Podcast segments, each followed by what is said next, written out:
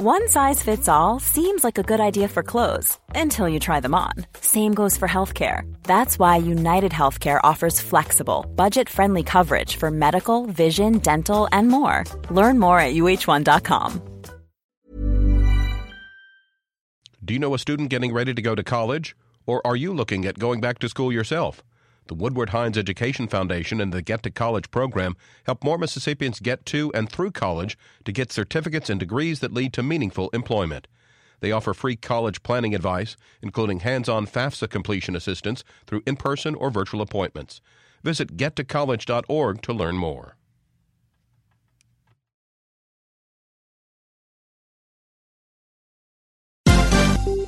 This is MPB News. Hi, this is Karen Brown. Thanks for checking out the Mississippi Edition podcast. If you like what you hear, click subscribe, hit like, or leave us a comment if your app has that feature. Then find other MPB podcasts by searching MPB Think Radio on your favorite podcasting platform. Thanks.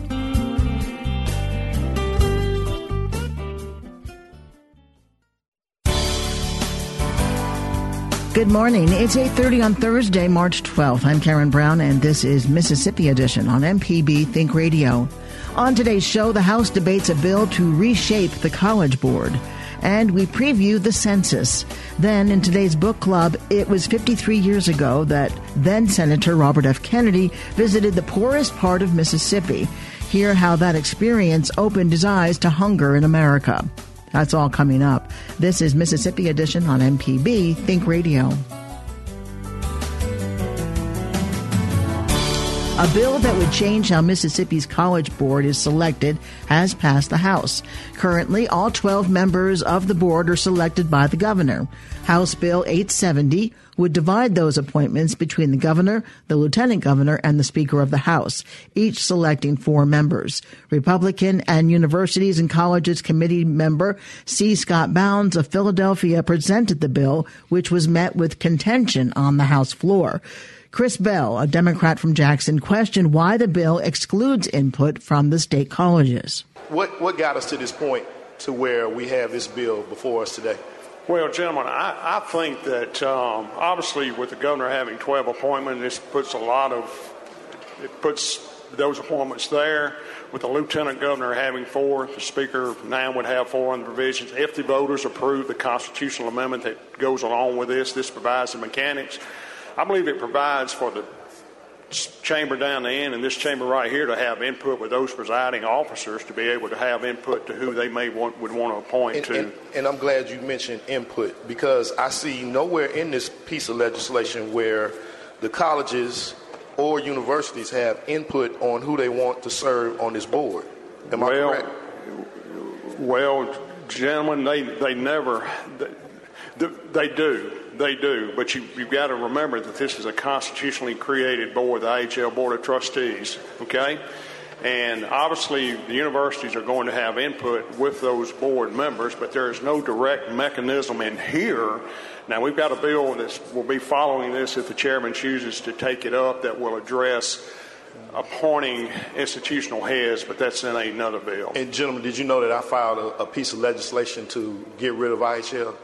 I was not aware of that, gentleman. Yeah, and uh, it was triple referred, and I'm just tripping on how this one is just pops up on the screen all of a sudden today. Chris Bell is a Democrat from Jackson. Democrat Gregory Holloway of Hazlehurst is also on the Universities and Colleges Committee and opposes the bill. He also questioned how the bill would provide needed input from universities. So, do you think that there should be a representative from each university on the board since there are eight state supported institutions? Gentlemen, I'm looking at what this bill provides for right here, okay, and what this bill provides for would change how we, how those board members are appointed from all 12 going to the governor to four going to the governor, four going to the lieutenant governor, and four to the speaker. Now, obviously, those executives of uh, the chamber here and the chamber down the hall and across the street, they would certainly have the ability and the option to, to name who they want to on their appointments, and if they choose to name them from all, from any or all of the eight public universities, I certainly would think that would be uh, certainly that would be something that they would consider, but I can't speak for them on that. But can't they already do that? Uh, yes, they can. Mm-hmm. Right, so that, that won't change anything.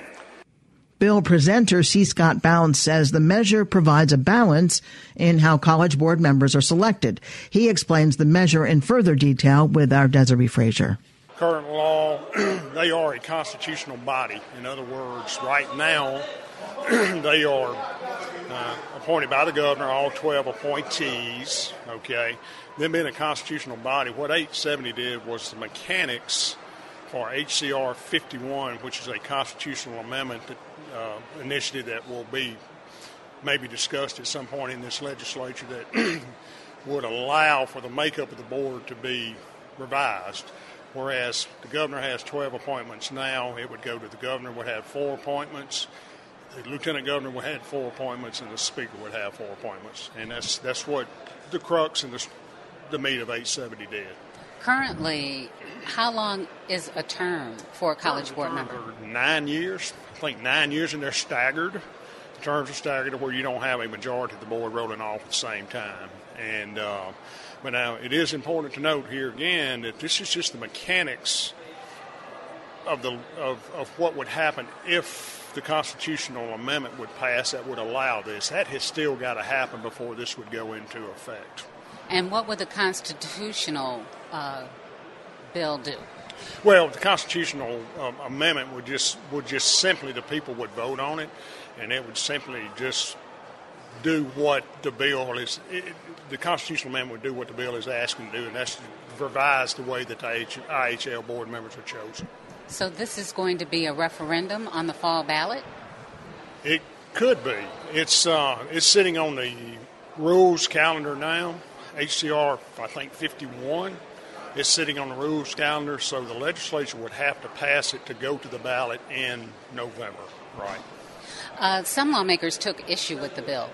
Uh, they're concerned that uh, representation from all eight colleges and universities should be a part of the College Board?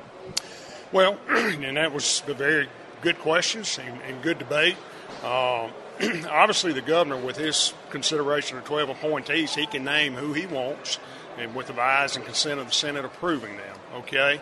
Uh, I do think that uh, with uh, the lieutenant governor having four appointments, the speaker has four appointments, it gives those two bodies, the Senate and the House of Representatives, the ability to go to the lieutenant governor and speaker and make recommendations from that body or from from from them as a body to, to their preferences um, uh, for for those appointments. But here again, there was nothing in this bill that would mandate, or nothing in the constitutional amendment that will mandate that you have two from Mississippi State or two from Jackson State or anything like that. They are still chosen at the will of the governor right now, and if this went into effect, it would be at the governor, the lieutenant governor, and the speaker's discretion.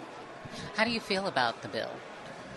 You know, I don't. I, I, can I can see the good in it. You know, I can see the good in it. Here again, I want to go back to what the intent of the bill is, and that's to give the speaker and the lieutenant governor and the governor equal playing field in naming IHL board, IHL board appointees. And um, uh, I, I, think that gets the process closer to the people when you got members going to the lieutenant governor or going to the speaker or going to the governor and, and making their uh, recommendation known on who they would like to serve on the board. C. Scott Bounds is a Republican from Philadelphia. House Bill 870 passed on a motion to reconsider. In order for the measure to take effect, voters must first pass a referendum requiring the College Board create a policy for selecting university presidents. That proposal has yet to come before the full House. Coming up, we preview the census. This is Mississippi Edition on MPB Think Radio.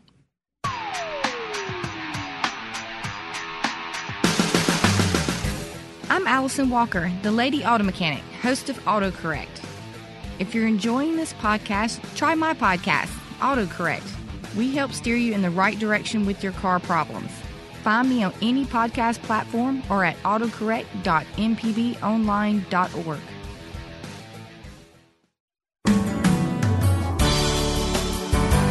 This is Mississippi Edition on MPB Think Radio. I'm Karen Brown. Starting today, Mississippi citizens will begin receiving invitations in their mailboxes to complete the 2020 U.S. Census. The count will help determine how much federal money is allocated to Mississippi, how many U.S. representatives the state will receive, and help lawmakers shape the state's legislative districts. Giles Ward is chairman of the Mississippi Complete Count Committee. He tells MPB's Kobee Vance the census will be accessible through multiple platforms. Well, firstly, the census determines so many uh, boundaries in our political subdivisions, whether you live in a city that is divided into wards, everyone lives in a county that has supervisory districts. We live in state senate and state House of Representatives districts, our Supreme Court justices, our transportation commissioners, our public service commissioners, and uh, many other elected officials are uh, elected from districts in which the population controls the boundaries. It also is determinative on how many members of the United States House of Representatives any state is allowed. And uh, that is critically important to us. And then you can move into the economics, and it has been reliably and credibly determined or estimated that for every person in outside the state of Mississippi who is not counted in the census, we will lose, we being the state of Mississippi, will lose $5,000 per year or approximately $50,000 every 10 years when you factor in that the census numbers are current for 10 years. It only comes up once every 10 years. $50,000 per person for everybody that is not counted. So when you start thinking about the implications in our representation in statewide offices as well as the national offices, and then the economics of uh, federal funds that come down to support roads, bridges, highways, hospitals, fire departments. It supports uh, uh, nutrition programs for young children. It supports uh, Medicare. It supports uh, just so many of the programs that, that citizens of Mississippi are dependent upon. We can't afford to miss a single person. And uh, can you tell me why why is it so such a high number per person? You said five thousand per year for every person who doesn't fill it out. Why is that number so high, and why would we be losing that much money? Well, I don't think that people realize how many of the programs that benefit Mississippi citizens are funded significantly, if not entirely, by federal dollars. And it is the uh, federal dollars that come down that, that impact this, and the population numbers is what controls how many dollars we get. And now, uh, what what does that money go towards in the state? Is it is it just uh, standard federal programs, or is it other like local community programs? Well, it it I suppose you can clarify it as federal program since it's federal dollars, but it it can go it goes to highway improvements, it goes for roads and bridges. Many of the programs that support local hospitals come from federal dollars that that, that come from different programs, as well as uh, police departments, uh, public safety. Uh, it's we have been in a cost sharing program with the federal government for as long as I can remember. Uh, that's basically the federal income taxes that citizens pay go to Washington, and then the uh, Congress distributes that money back to the states for the many different programs that they approve. Giles Ward is chairman of the Mississippi Complete Count Committee. Leaders in rural areas like the Mississippi Delta are stressing the importance of being counted. Chuck Cariker is the mayor of Tunica. He is promoting the census on social media and is supplying handouts through the city's water bills. He tells our Kobee Vance the town relies heavily on a block grant that receives funding based on census results.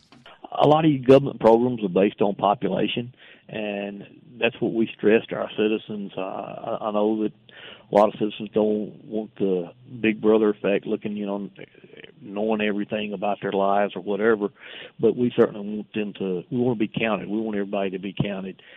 There's a the program called a gasoline tax is based on population, uh, and it just gives us an accurate number of how many people we actually serve. We have to uh, complete uh, rural water reports, Mississippi water reports for the Department of Health as well, and it's all based on population. And instead of guessing that it's two people in a household or two and a half per household, we like an accurate number, and it, it just helps us for our government programs.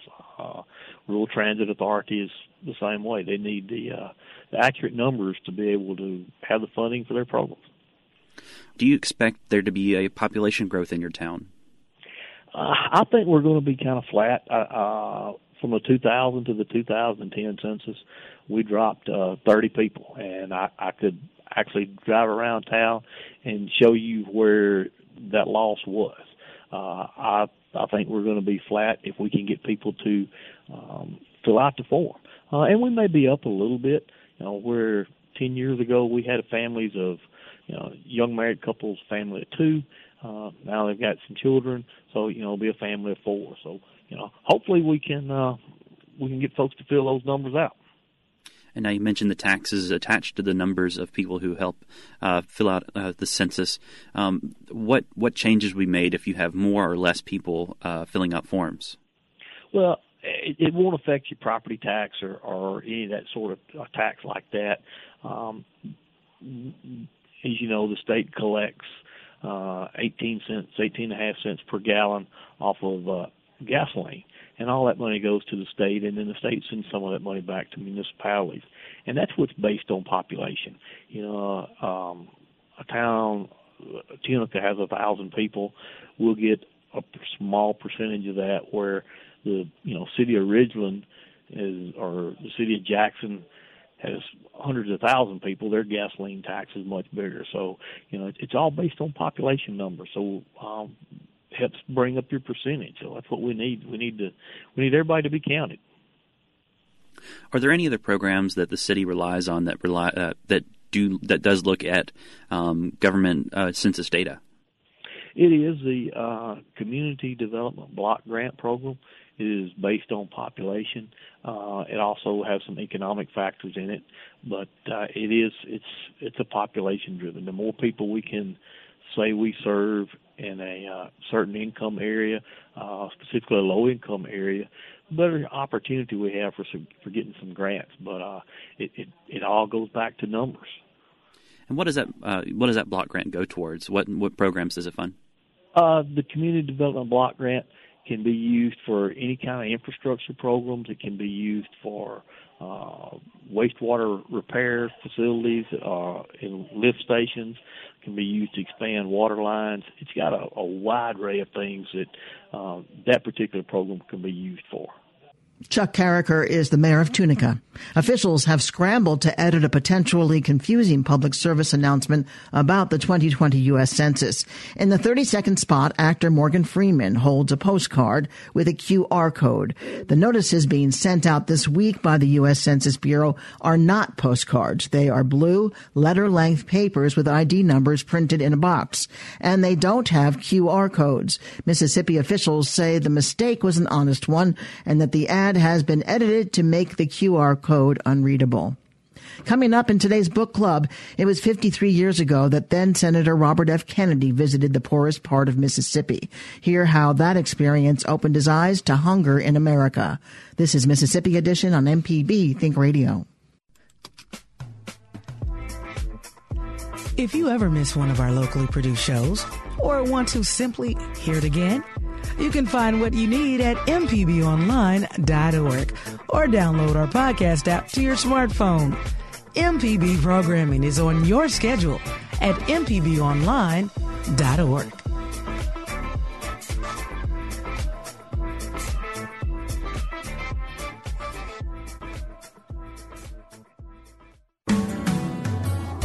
This is Mississippi Edition on MPB Think Radio. I'm Karen Brown. Author Ellen Meacham is a longtime resident of Mississippi. She has been a working journalist for more than 20 years and a journalism instructor at her alma mater, the University of Mississippi. Prior to that, she worked as a news reporter in North Mississippi and at the Post and Courier in Charleston, South Carolina. Her experience as an award-winning newspaper reporter and researcher in Southern studies shape her perspective on the culture and people of the Mississippi Delta.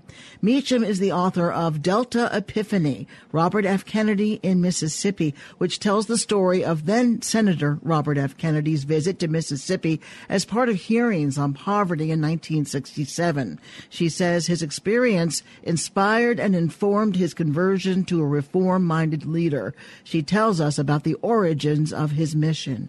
There was initially a hearing in Washington, and Marian Wright, who was a young NAACP lawyer, came to testify about Head Start and some other programs as one of these initial hearings. And she kind of went off topic. She answered the questions about Head Start, but she just looked at them very straightforwardly and said, people in Mississippi are hungry. They don't know how they're going to get through the winter. We don't know how we're how we're going to feed people.